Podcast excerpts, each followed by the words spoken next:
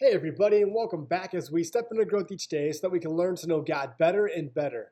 N F is one of my favorite voices out there. His new album comes out in April.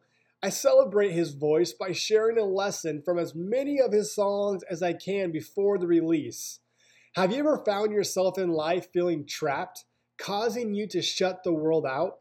Unfortunately, I tend to do this often. But the funny thing, or not so funny thing is, when I shut the world out, my problems only get bigger.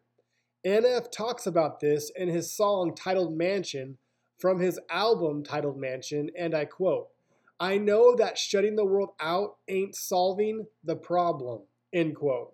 Here's the step I challenge you to take today. Quit shutting the world out. Be better than me. Be braver than me. And when you face a trial in life, face it head on, with your arms linked up with God. Don't live trapped. Don't think you're better alone. Let the world in. Let God in. So God, keep our steps on your path and help us to choose not to waver from following you. Amen. Are you ready? Let's take a step. Let's grow. I believe you are one thought, one word, and or one action away from a totally different life.